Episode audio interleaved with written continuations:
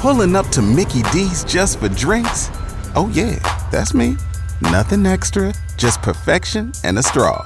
Coming in hot for the coldest cups on the block. Because there are drinks, then there are drinks from McDonald's. Mix things up with any size lemonade or sweet tea for $1.49. Perfect with our classic fries. Price and participation may vary, cannot be combined with any other offer. Ba da ba ba ba. K95.5, Tulsa's new country leader.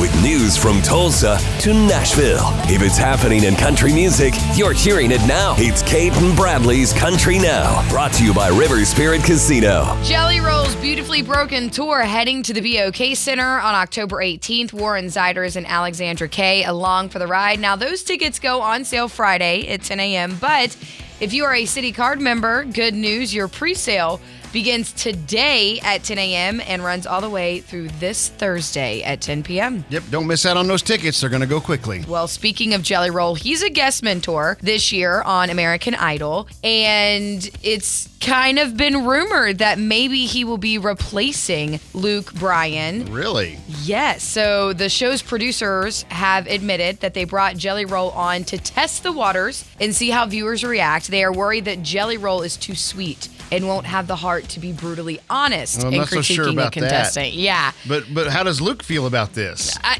he hasn't said anything. Yeah? But we do know that when Katy Perry announced she was leaving, Luke was very heartbroken, and you could kind of tell that he was trying to figure out if his place is still on American Idol. Oh, really? Yeah. Okay, so I guess I guess he's you know he I guess- hasn't confirmed that he's leaving or anything like that, but we'll just have to see what happens. All right, we'll see. That is your Kate and Bradley Country now. Never miss it at K95Tulsa.com.